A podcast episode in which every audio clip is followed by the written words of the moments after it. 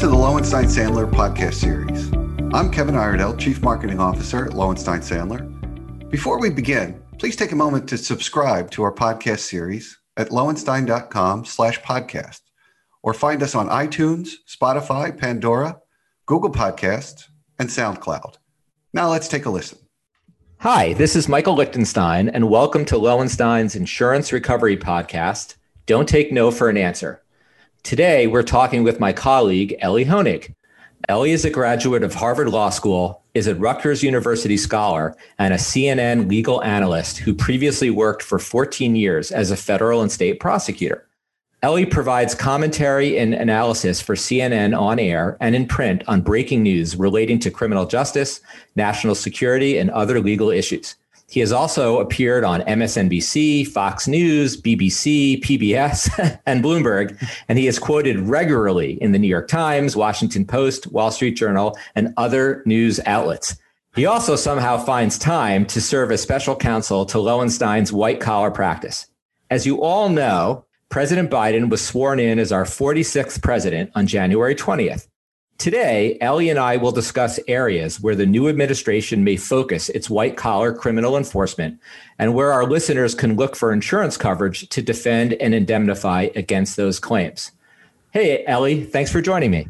Michael, thank you for having me. I, have to say, I've done a lot of podcasts in my life. I've never been on an insurance specific podcast. So, you know, let's make it sing.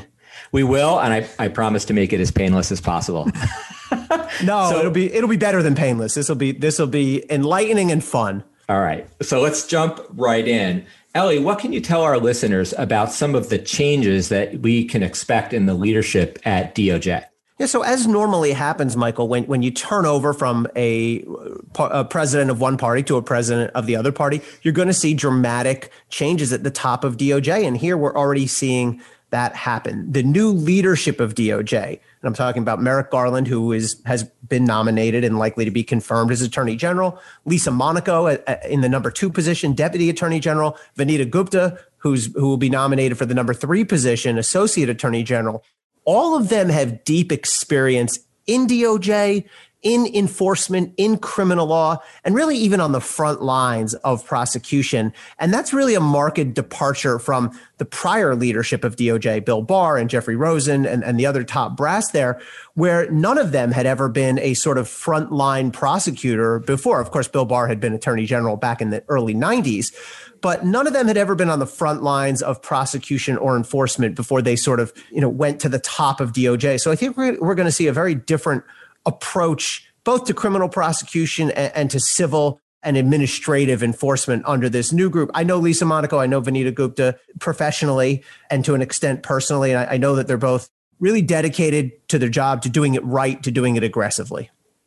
And do you think the 50 50 conditions in the Senate is going to have a major impact on President Biden's ability to get these folks confirmed?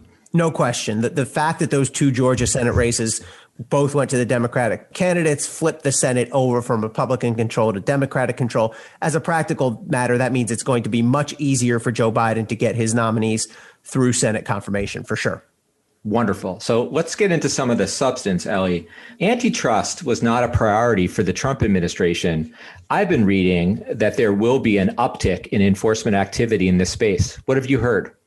That's virtually certain. I, I, will say this, though antitrust is one of the very few areas in public life where there really is broad bipartisan agreement. It's an issue that's been popular with Republicans and Democrats alike. Even in the last couple of years, we've seen significant actions, congressional actions, DOJ lawsuits, um, and other investigations largely geared at big tech, at social media, right? We've seen suits and investigations relating to Google, relating to Facebook. And I think that'll continue under the under this administration.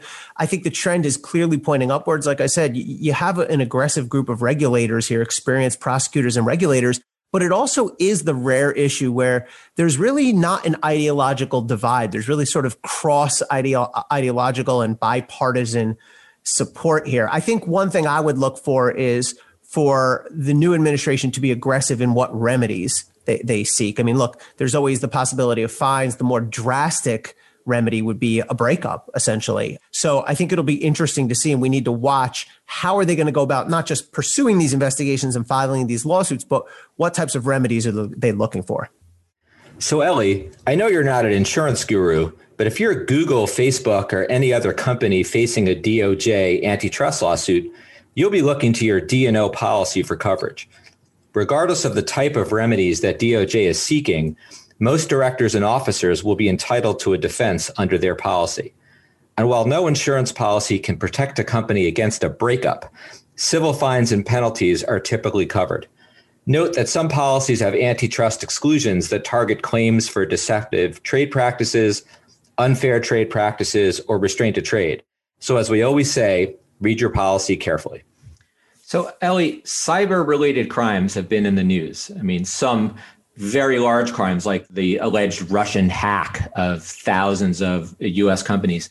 Do you think cyber enabled crime will be an important area for the new DOJ? And if so, what could that mean for directors and officers' individual liability? Yeah, so there, there's only one trend line on cyber related crime, and that's up. It, it's it's increasing just as we become more and more reliant on the cyber world to run businesses. It's it's increasing as criminals see more and more opportunities there. I believe we're going to see an uptick in enforcement under the Biden administration. There actually was a decline, uh, not a major decline, but but a significant decline in cyber enforcement between the Obama administration and the Trump administration. I fully expect to see that trend reverse back up. And so this could be a benefit to to corporations who are potentially victimized by this. I think one thing that's really important and tricky to deal with as a prosecutor is getting corporations, getting private businesses to disclose, to come forward, to tell prosecutors and investigators we were hacked because sometimes there's reluctance by businesses to come out with that because they fear that it will look bad, it may impact their share price. But prosecutors I know have been prioritizing sort of making it more tenable for, for companies to come forward if they're in that situation. Well, you heard it from Elie. The declining trend in this type of prosecution will turn around under President Biden. Elie, if companies are going to be encouraged to self disclose when they are victims of cyber crimes, they'll be looking to two types of policies for insurance coverage. First, a claim from the DOJ that a company and its management has failed to do enough to protect against a cybercrime can be made against a D&O policy. However, many D&O policies include broad exclusions for cyber related claims, so you'll have to read your policy carefully. For claims related to the loss created by the cybercrime, directors and officers will look to their cyber insurance policy. There, they will find coverage for network security, privacy, business interruption, and social engineering. Note that even before the pandemic, cyber insurers were tightening their underwriting guidelines and asking for more details to better understand the risks they were insuring. Expect that underwriting will get tougher at renewal. So, Elie, the Consumer Financial Protection Bureau was pretty dead under the Trump administration. I've heard that consumer fraud will be a major priority for the Biden administration. What do you think about that? We're going to see a total turnaround when it comes to the, the CFPB. I, I mean, the, the, Trump administration had uh, essentially contempt for that agency. They put Mick Mulvaney in charge of it. Mick Mulvaney, who had openly ridiculed the sort of image and, and purpose of the CFPB. And let's remember, the CFPB was formulated, was created under the Obama administration. It was really something that Senator Elizabeth Warren pushed hard for. So I think we're going to see a complete reversal, a, a major increase in CFPB's activity. I think there's a political aspect to this. You know, Joe Biden has to pay due respect to the people around him and and ha- has taken some criticism for not offering certain positions to Elizabeth Warren. Well, this is this is a Senator Warren issue if there ever was one, the CFPB. I mean, she essentially was the driving force behind creating it. The other thing is the, the person who's been nominated to lead or will be nominated to lead the CFPB, Rohit Chopra, is another one of these experienced veteran regulators. He's not somebody who's being parachuted in from some other field. So again, I look for a significant increase in enforcement there. So Elie, the CFPB and Senator Warren are coming for you. Where do you look for insurance coverage? Ah, I'm just kidding. Elie, there are many policies that may provide coverage for consumer fraud. D&O and E&O, general liability, and even employment policies. Further, some privacy claims may be covered under cyber policies. Consulting with experienced coverage counsel before characterizing a claim will help you determine your best strategy for maximizing coverage. And I just want to add that Senator Warren was my contracts professor in law school. and she was awesome. So I did not have her class, but but I remember others, my friends had her and, and, and, raved about her at the time. She she picked on me mercilessly, and the most important thing I learned is you only know you have a contract when you hear "zot," whatever that means. does that mean? exactly. Take away from that Listen, what you I'm will. sure you deserve being picked on by a senator. so Elie I'm hearing that anti corruption enforcement under the FCPA will be a DOJ priority. What does that mean for public companies and more importantly, for the individual liability of their management? And this may also get into the Yates memo, and maybe you can tell our listeners what that means.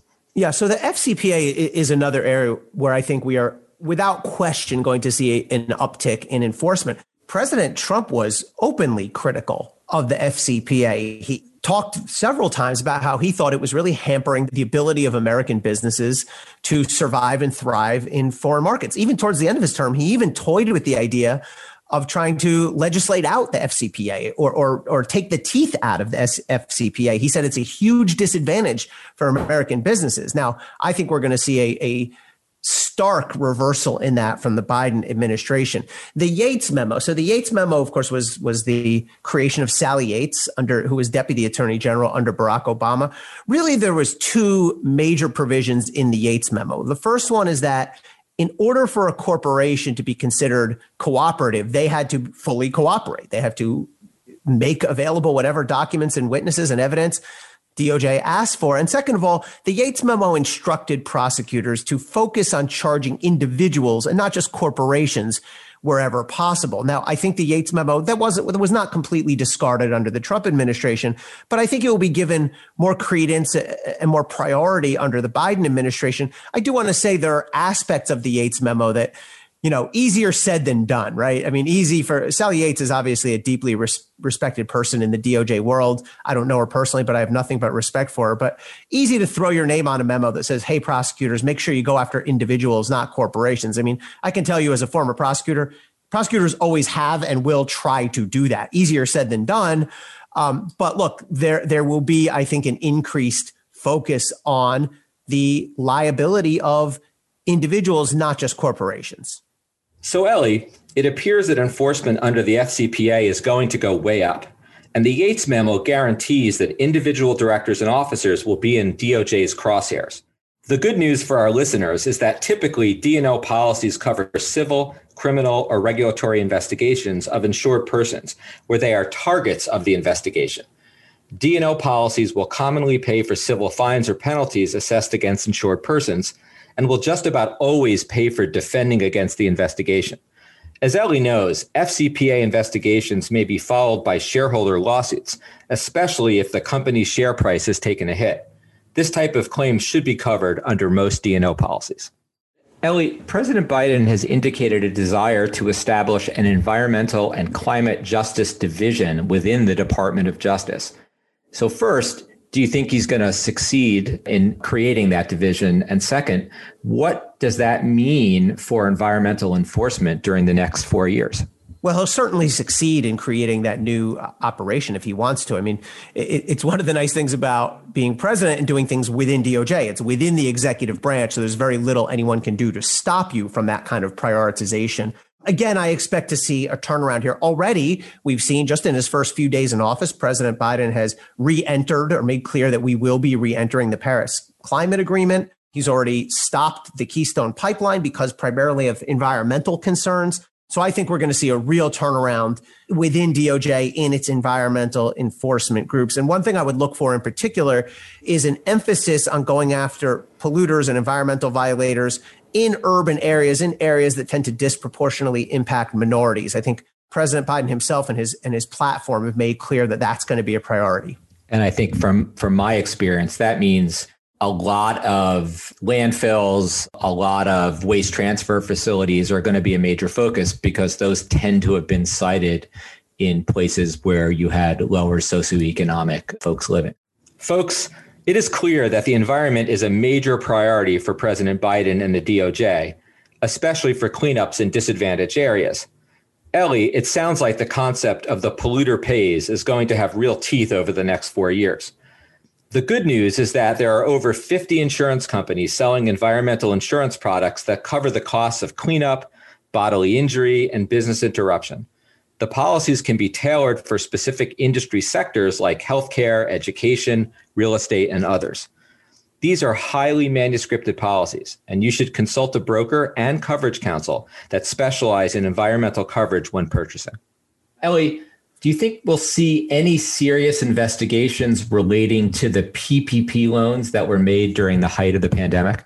For sure. First of all, we've already started to see a few cases trickling in. But one thing I can tell you from, from my prosecutorial experience is anytime there is a pot of money, even for the best possible causes, there will be people putting their hands in it who shouldn't be. When I started out as a federal prosecutor in the SDNY in 2004, we were still doing 9 11 fraud cases. And, and you would think who would ever steal from a 9 11 fund? Plenty of people uh, and we prosecuted them.